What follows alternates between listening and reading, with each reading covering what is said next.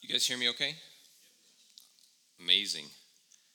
That's just so dark I can't see you guys. I can't get a response. So my family's here with me, um, eh, which I can't see, but I'm trusting that you're right out there somewhere. So uh, there's Noah and Caleb and Jonah, and one of my kids is away, Micah, playing soccer. My wife Farah, my parents, my sister and sister-in-law. And so if you see kids at this church that aren't under four, um, there's a good chance they belong to me right now.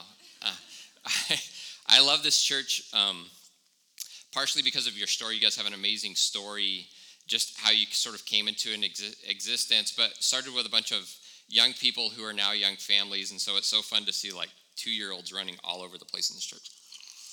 Mm. So, like Brad said, I don't know about business leader, but definitely a business guy, tech entrepreneur here in town. And I have a couple of companies, I think I'm pointing the right way, down the street here at First and Washington Actually, two guys that I work with, Nathan and Graham, are sitting here. And so uh, you can ask them uh, after church today if the things I'm saying are actually true and they're actually making their way out in, in my work.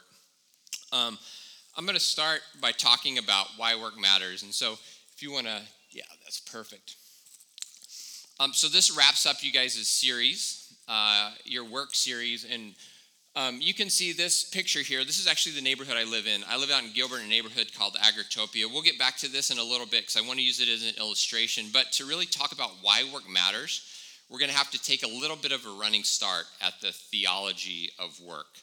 So to do that, we're going to, um, you can jump to the next one there we're going to use this. This is the gospel story. So, creation, fall, redemption, restoration. How many of you guys have seen something like this before to tell the story of the gospel? Yes, that's great. It's really good. We're going to use this and talk about it a little bit, and then we're going to jump into God's word and see what God's word has to say. If you have a Bible with you, uh, you can use it, but I'll have the verses here on screen too. So, this, the story of God, creation first. God created everything. The verses that we just read and, and said that it was good, right? So he, um, and you can actually flip back to the one before. We'll stay on that one for a while. Sorry, I don't have a clicker, so it's hard to jump around.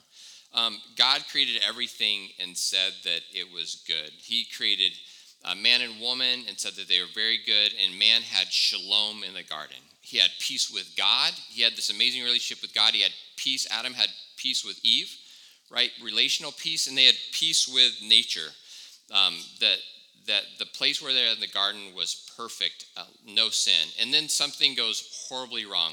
Literally, all hell breaks loose in Genesis 3, right? Because by Genesis 4 5, we see murders entered the world, um, lies, family against family. It's horrible. And what's happened is man has fallen and sin decided to walk away from God. Next, redemption. So God sends his son Jesus on a rescue mission to the world to rescue all things, right? Make all things new and pay the penalty for sin that we could never pay for ourselves. And then finally, restoration. One day God will come back and finish his work to restore all things and, and, and do away with sin completely. One of the things you'll notice here, though, is in my little graph, creation and restoration are, are sort of smaller, right? And they're, they're smaller on purpose because this is the way I grew up. Creation, for me, was a story told on flannel graphs on a kid's Sunday school class. You guys do you guys remember flannel graphs? Does anybody know what a flannel graph? Okay, you guys are either old or watch a lot of YouTube. I don't know, but before before like iPads and stuff in Sunday school classes, there were flannel graphs, and you cut out like a picture of Adam and Eve and, and flannel, and you stick it on another flannel, and they'd have fig leaves, and you'd have some animals in a garden, and that's what I knew about creation, right? That was it. And restoration, all I knew was there's a couple of old guys in my church that would argue about the end times, right? And they would uh, talk about what European dictator was the Antichrist. And then there was movies with Kirk Cameron about how everything was going to be horrible in the end, right? So that's what I knew about the end. Most of our time in church is spent talking about these two things in the middle fall and redemption, which is man is a real bad sinner, and Jesus came to pay the penalty to get us into heaven. That's where we spent all of our time. Okay, man is a sinner. Jesus died on the cross so we could go to heaven. Now, are those two things true? Yes, absolutely. Those things are absolutely true.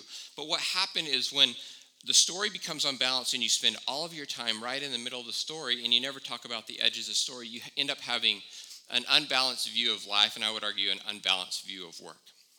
So, what we're going to do now is we're going to jump into a few scriptures to begin to unpack a more balanced view of work.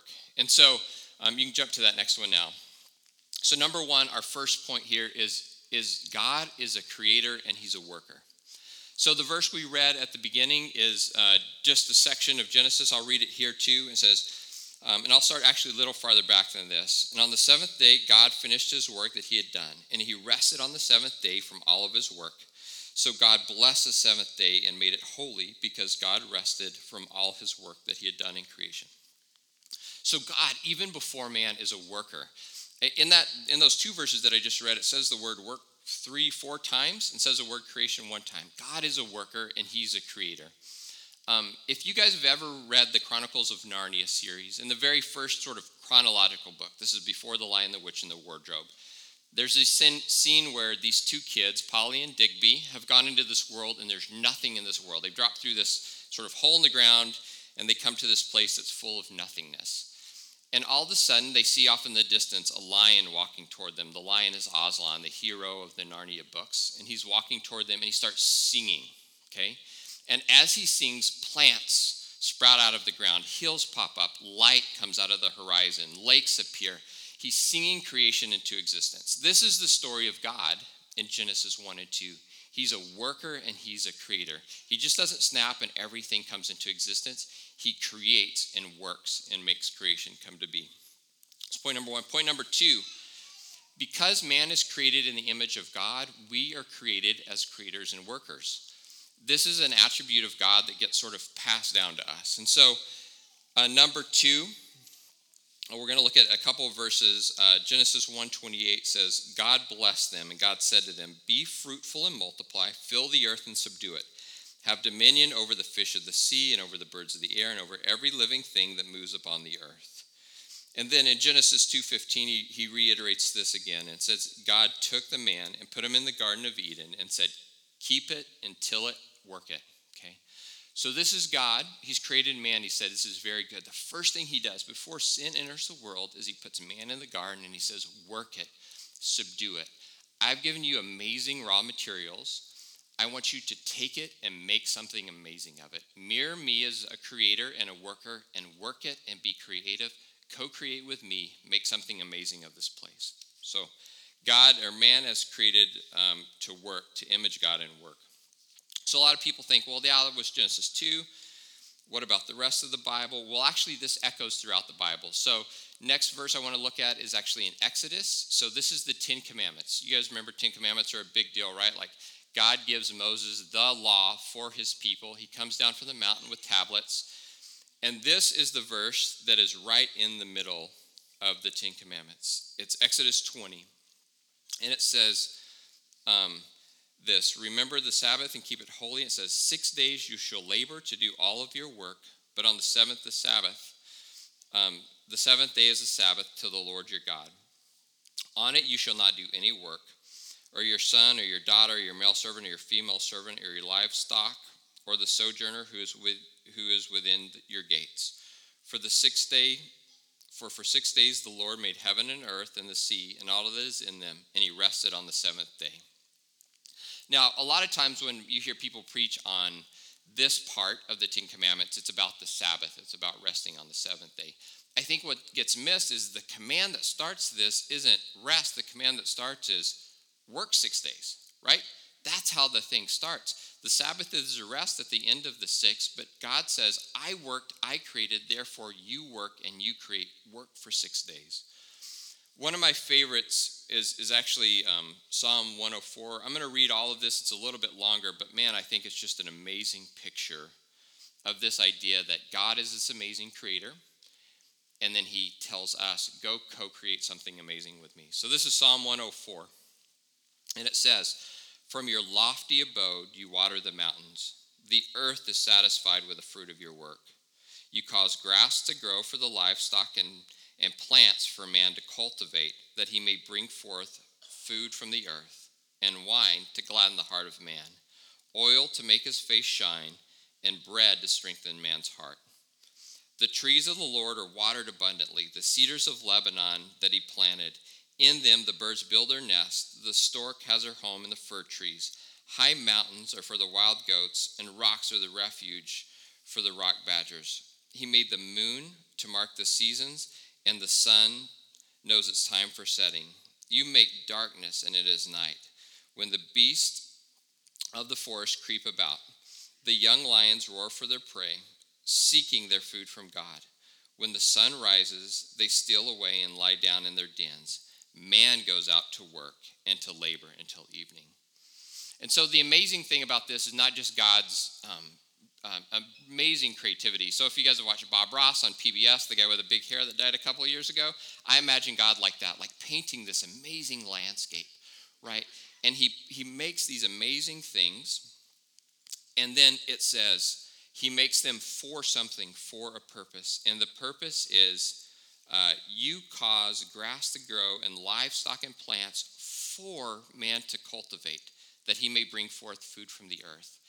And he doesn't just say, bring forth food from the earth, like I'm making you plant so you can make yourself food, but he says, wine and bread and oil for your face. He's talking about the richness of creativity. He's not just talking about food to get by, he's talking about make something amazing to gladden your heart.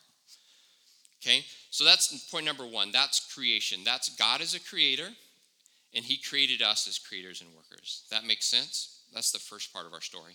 So now we're going to jump to the very end of our story, which is over here, which is restoration. To fully understand restoration, what's going to happen at the end of things, we, we need to look at what Jesus said about restoration. And the first thing that Jesus says is, I'm here to usher in a kingdom.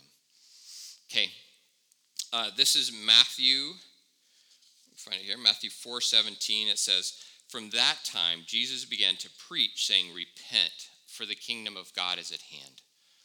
Jesus, when he starts his ministry, um, he's baptized, he goes through 40 days, and he comes out and starts publicly preaching for the first time. And this is where he starts The kingdom of God is at hand. Not ask me into your heart and you can get a get out of hell free card, but repent. Turn from your sin, turn from the ways of the world, and turn toward my kingdom. This isn't the only verse. If you read the first part of all of the Gospels, this is all of his language. It's all kingdom language. It's, I've come to usher in a kingdom. And that kingdom uh, isn't just sort of religious activity, it, it includes all things. It's, it's art, it's architecture, it's how you treat the poor, it's how you handle your money, it's all of life. Okay? That's the kingdom that he describes. Now, uh, we know that we live in a world that's flawed and broken, so his kingdom hasn't been fully realized yet. Does that make sense? So he talks about a kingdom that sort of he inaugurated, but it's not fully here because we're still living in a world of sin.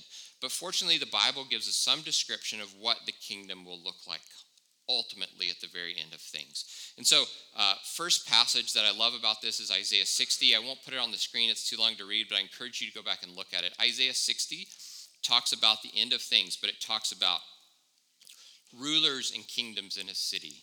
It talks about builders building walls of the city. It talks about artists beautifying the inner courts of God's sanctuary. It talks about the ships of Tarshish sailing down these rivers with their goods, their created goods and their wealth, and dumping them at the feet of God to glorify God. Okay, we're seeing echoes of this world, this creation that God made, and our creative work as an outflowing to worship God at the end of all things. You see this in Revelation, so let's jump to Revelation 21. Um, it says, and this is John, he has a vision in a dream, and he's writing down what he sees of, of heaven at the end of all things. And he says, says, And I saw a holy city, a new Jerusalem, coming down out of the heaven of God, prepared as a bride adorned for her husband. And I heard a loud, loud voice from the throne saying, Behold, the dwelling place of God is with man, and he will dwell with them, and they will be his people, and God will be with them as their God. So, heaven is not clouds with us floating around with little wings as sort of like translucent, weird beings. It's a new city. It is a new city come down. Um, and all made new without the ramifications of sin. Okay? This has a couple of really big ramifications for me as I go to work. So, number one, uh, the big deal for me at work is when I go to work now, it is just not about me witnessing to my coworkers because I need to get them out of hell. Okay? My work now is about ushering in a kingdom. It's about showing off God's kingdom in all I do at work. So, does that mean that I tell my coworkers about Jesus? Yeah, sure, absolutely. But it means so much more than that. It means that I put God's kingdom on display at my work. Uh, it means a couple of other things. It means originally uh, we were put in a garden, which was amazing. We had perfect relationship and shalom, peace. But at the end, we're not going to be in a garden, we're going to be in a new city uh, with echoes of how we've created with God. Um, there's a couple of different ways I like to use to illustrate this, and so I kind of want to, you can hop to the next slide now. I'm going to back up a little bit. Um, the cultural mandate is what most theologians would call that verse in Genesis 2 where it says, Go subdue creation, fill it, work it, make something amazing of it. Okay, and I like this description. It says, God makes the raw materials, and we refine what God has made in order to put his character on display and produce human flourishing. So we work in order to love and bless the world around us, just like the Great Commandment says. So you guys see this picture? You guys recognize that picture? Anybody recognize anything in that picture? Yeah? Nathan does, because literally, I think you can almost see Nathan's desk actually in that building right there. Um, so this is downtown Phoenix. This is like if you're standing uh, where the Suns play and looking that way, that's First and Washington, a long time ago, obviously, right? So this is just an amazing picture of human flourishing. I wish Phoenix could get back to this. Do you know there was like trolley cars in downtown Phoenix? Like we had a Chinatown. It was amazing, amazing. So uh, this, this is just a side note. I would love this kind of human flourishing in, in Phoenix again. I'd love to get back to that. Um, the reason I put this up there, and I want to look at, at um, the sort of the Genesis 2 version of subduing creation, the cultural mandate, is for this reason. If you jump to the next one. Do you guys recognize this? Have you guys seen one of these before? Yeah. What is that? Spoon? What's it for, though? Yes, ice cream. Right? Amazing. My kids love these spoons because you can taste like 40 different things at Baskin Robbins until the um, young gal working there eventually yells at you. But it's amazing. So, but the point of these spoons is to give us a taste, right? We don't get the whole thing. We don't get the whole scoop of pralines and cream, but what we do is get a taste of what it's going to be like. And so this is us as Christians right now. When you go to your work, when you go to your class, whatever you do vocationally, your job is to give people a little taste of what the kingdom tastes like that when the effects of sin are rolled back and things are put right, things are as they should be, we want people around us to have a little bit of taste, a little taste of that. Does that make sense? Okay, go on to the next one. This is another illustration that I really like. Um, I think this is how a lot of us, especially those that have been around the church, think about Christianity. Those of you that are that are newer to the faith, I I don't think you have this as much typically, but those of us that have been around the church, this is a problem for us. This is God's kingdom to us. God's kingdom is religious activity. When I grew up, I grew up, I was a, became a Christian when I was nine. And the whole of my Christian experience was did I read my Bible in the morning? Am I praying? Did I show up at church? Did I check those boxes? Because that religious activity was what God's kingdom was about, right? You jump to the next one. And, and in my world, everything on earth fell outside of God's kingdom. So, art and literature, um, the marketplace, education, politics. It, at very least, it was morally neutral, and in some cases, people considered it morally bad. Okay, but it was definitely not in God's kingdom, eh, the way I grew up. What you what you end up seeing is uh, um, Christians try to like shove these things up into the top part in unnatural ways. I'll give you a great example of this. Um, this again, I know this makes me old, but when I grew up, you go to Christian bookstore and you buy cassette tapes or CDs. Okay, most of you don't even remember cassette tapes or CDs, but it used to be a thing that you'd use to listen to music with, right? And so you go and they'd actually at the Christian bookstore they'd have this card, and the card would say, "If you like Def Leppard, then you will really dig this Christian band." Who's almost as good as Def Leppard and three years too late, right? And so then I would walk over to the section and I would find the Def Leppard Light cassette tape that was not nearly as good as Def Leppard. That we, we that's what we do as Christians. We take you know our termite exterminating business and we put a Christian fish on the van, and so in some way we can start shoving Christian things up into this by labeling them as Christian. That's not what the Bible describes. What the Bible describes is this next slide. Everything is part of God's kingdom, right? The market, politics, business, art, entertainment, my leisure time, it is all God's. It is all God's kingdom. One of my favorite theologians, Abraham Kuyper, says this, which is there's not a square inch on the whole of our human existence over which Christ, who is sovereign, does not cry mine. You guys have probably seen this quote before, but it's just the idea is that God is sovereign over all creation. He is sovereign over everything, every square inch. And so this has a few big implications for us as Christians in our work. Um, it means a few different things I think that are helpful. So, uh, number one, um, it means that religious work isn't more or less important than secular work. It means that as amazing as Tim is, and I loved him, his work up here isn't more or less important than your work, that uh, more important than whatever you do during the day. It also means that work in the home, what my wife does, my wife stays home with our kids, what she does in our home isn't more or less important than what I do at work. It means that if I have a blue collar job or more of a, a trades job working with my hands, it is not more or less important than a white collar job. Okay? If I have something that's like sort of grand and public in the work that I do, it is not more or less important than mundane or private work. It is all work. God screams mine over all of it, and all of it's designed to put his kingdom on display. Does that make sense?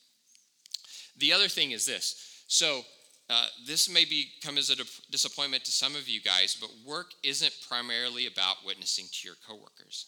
It includes witnessing to your coworkers, but it's not primarily about that. It's not primarily about earning money. I, so many people, especially sort of the baby boomer generation, they think they can do whatever they work at, want at work because really the reason they work is to give to the church, and as long as they're giving to the church, that's what it's all about. That is not what God says. That's not what God says at all. Working isn't primarily about giving to the church or even giving to those in need. Now, do you do that? Yes, absolutely, you do that. Work isn't primarily about providing for my family. I do provide for my family through work, but that's not what it's primarily about. It's primarily about subduing God's creation in amazing ways, rolling back the effects of sin, so that when people look at me, they see the kingdom. They see the good life. They get that little taster spoon. And so that when I do proclaim Christ, they say, that's good news. That is really good news. Does that make sense? Okay, good. So that's sort of first half. Okay, that's the theology of work. I'm going to spend the next uh, 15 minutes now giving us some handles to figure out how we apply this at our work on a day to day basis. Uh, one of my favorite writers is a guy named Andy Crouch. Um, if you haven't read him, I'd highly recommend it if you're into this kind of thing. But he talks a lot about culture and what it means to sit in culture as a Christian and what it means to change culture. And he says that as Christians in culture, we can have a few different responses. So when we come in contact in our culture, especially to something that's sinful and that we don't like, uh, we can respond in one of four ways. Number one, we can critique it. Okay? So if we see a movie we don't like, if we see somebody running their family away we don't like, if we see politics we don't like, we can critique it. Okay? And we're great at this as Christians, right? So you turn on AM radio for about five minutes and you realize that evangelical right leaning Christians have critiquing down to an art. We are very, very good at critiquing, right? So that's one response you can have to culture. Okay? Number two, we can avoid it. So you see this in Christianity a lot too. We can build walls around ourselves and our little Christian culture so we never actually have to come in contact. I'm losing buttons here. That's horrible. Gosh, I'm getting chubby in my old age and popping everywhere. Um, so we can uh, we can build walls around ourselves. We can avoid it. Okay, we can copy it. That's what we talked about with the horrible Def Leppard ripoff a minute ago, right? We can we can just make a, a copy. We can see something on Pinterest, and two months later, we can make the lame Christian version of that thing.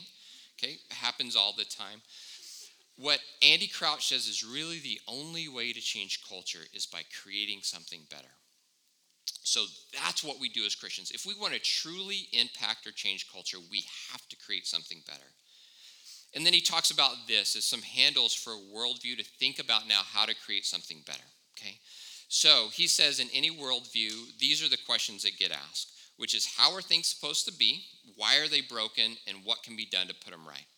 Christianity actually answers these questions in amazing ways. So, how are things supposed to be? Look at the garden. Right relationship with God, beautiful community, beautiful marriage, beautiful family, beautiful relationship with creation. That's how things are supposed to be. What happened? What broke?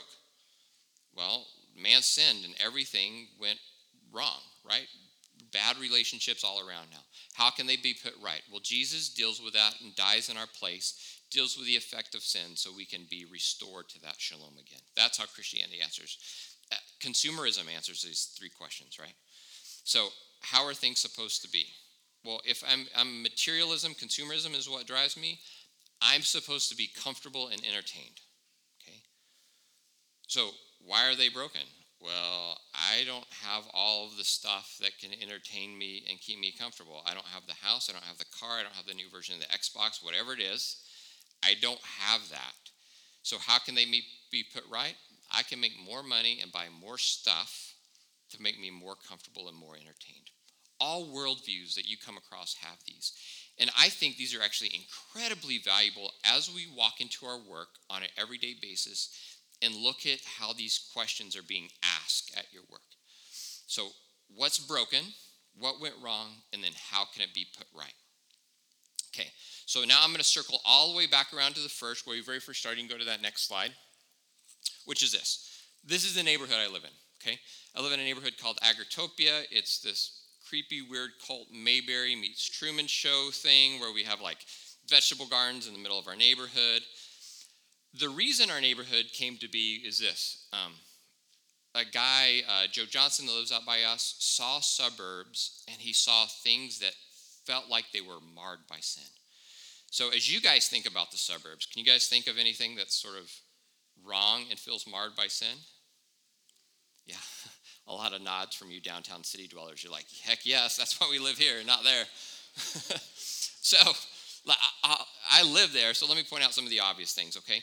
there's a bunch of houses that look like they were stamped out of some bad architecture journal that all look exactly the same, like stucco nonsense over and over and over again. They have big garage doors in the front, so I can drive into my house and shut my garage door without ever talking to my neighbors, ever. I can literally leave my whole life without ever seeing a neighbor. When I want groceries or something to eat, I get back in my car in my garage and drive like two miles to a Starbucks or a Fry's where I see nobody that I know and have complete anonymity. Okay? I can go in my backyard with big old stone walls and spend all of my outside time completely secluded and cut off from the outside world. Does that sound like biblical community? No, not really. So, what this guy in our neighborhood said is what if we had really short walls and small backyards?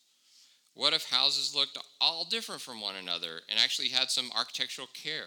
What if we had big front porches that pushed families out into the street?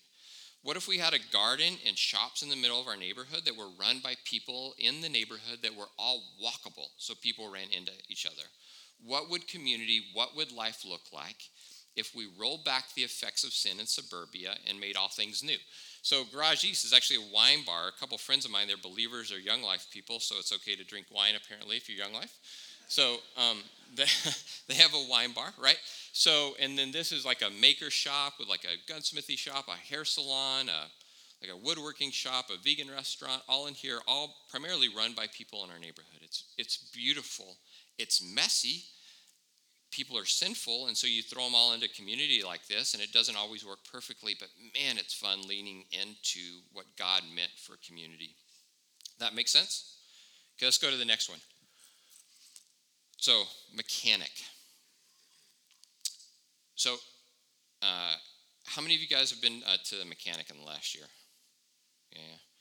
So I, am not going to ask you to raise your hands with this, but if I said how many of, of you had a delightful experience, probably not as many hands go up. Okay. Uh, the this industry is marred by sin.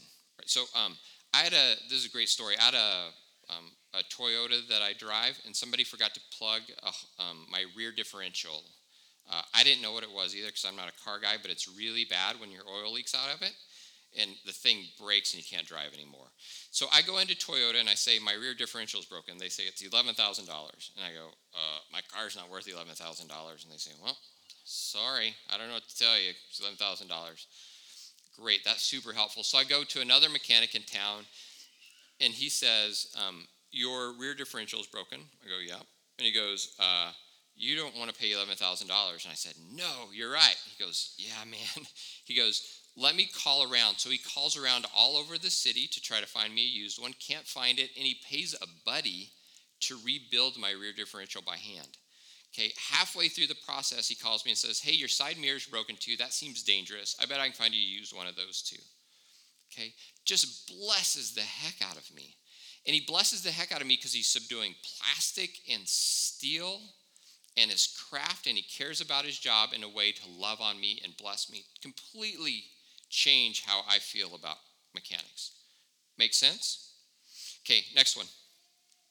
This is my house. So, uh, so stay-at-home moms, anybody's a homemaker or, or spends most of the time around the house, it is really hard. It's really hard on your own. And we have five kids. Throw five kids in the mix, it gets really hard, really fast. And it's marred by sin. My kids are in the room, so I won't tell you all the ways it's marred by sin, but it's marred by sin, right?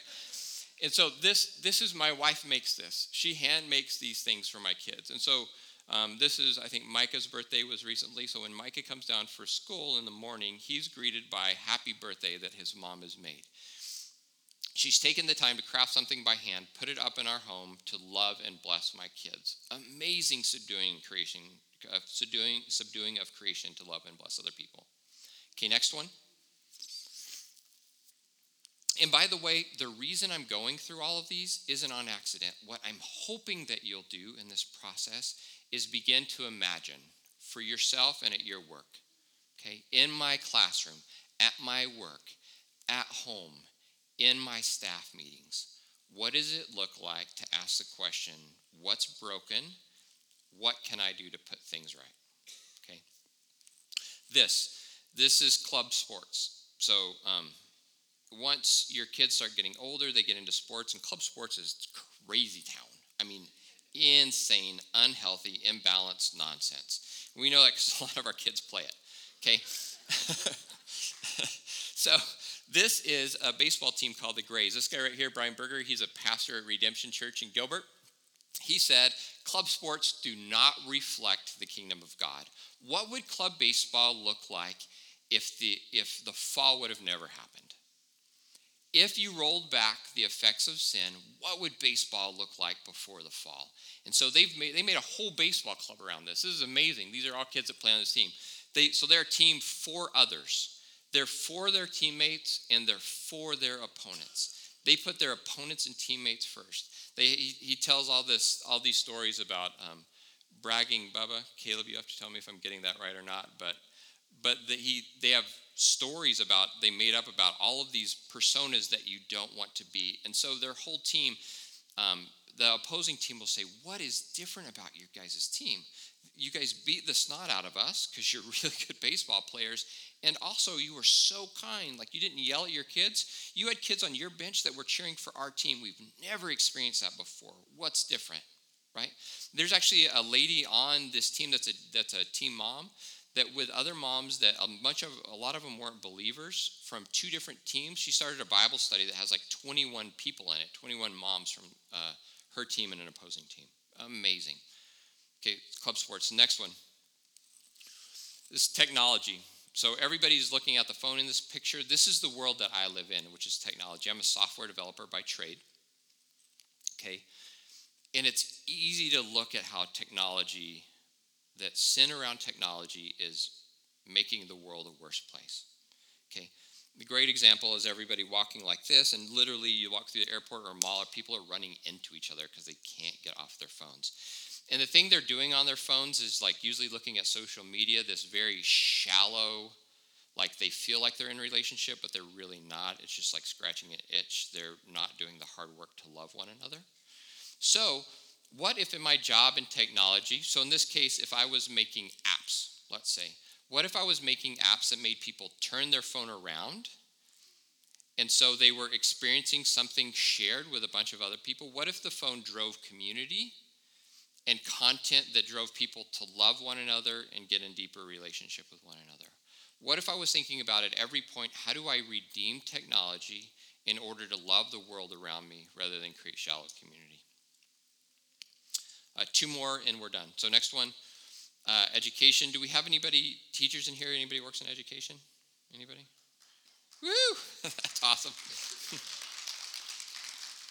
um, uh, my mom, who's back there, actually works uh, in education in, in, in Chandler schools. And so this is a big one, with especially with kids, this is a big one. The teachers that teach my kids, I want them to embrace this. I want them to look at their classroom, look at my kids and the other kids around, and say, How is this broken?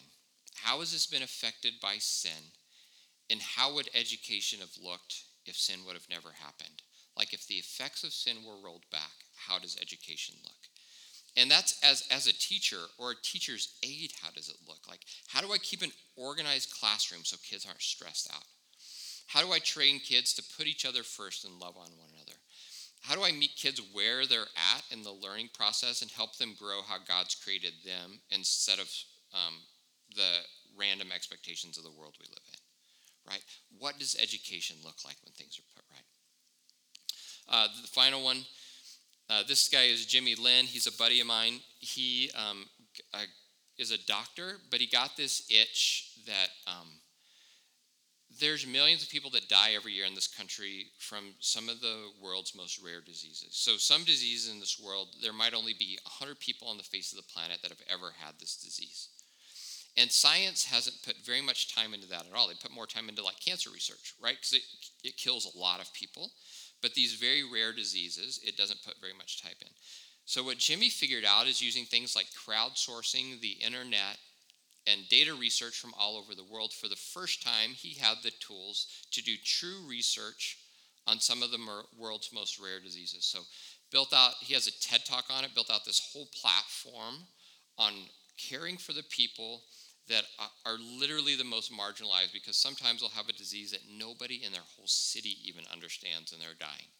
And so he's created this platform using technology to care for them. A great way of saying what's broken in the world, how can it be put right?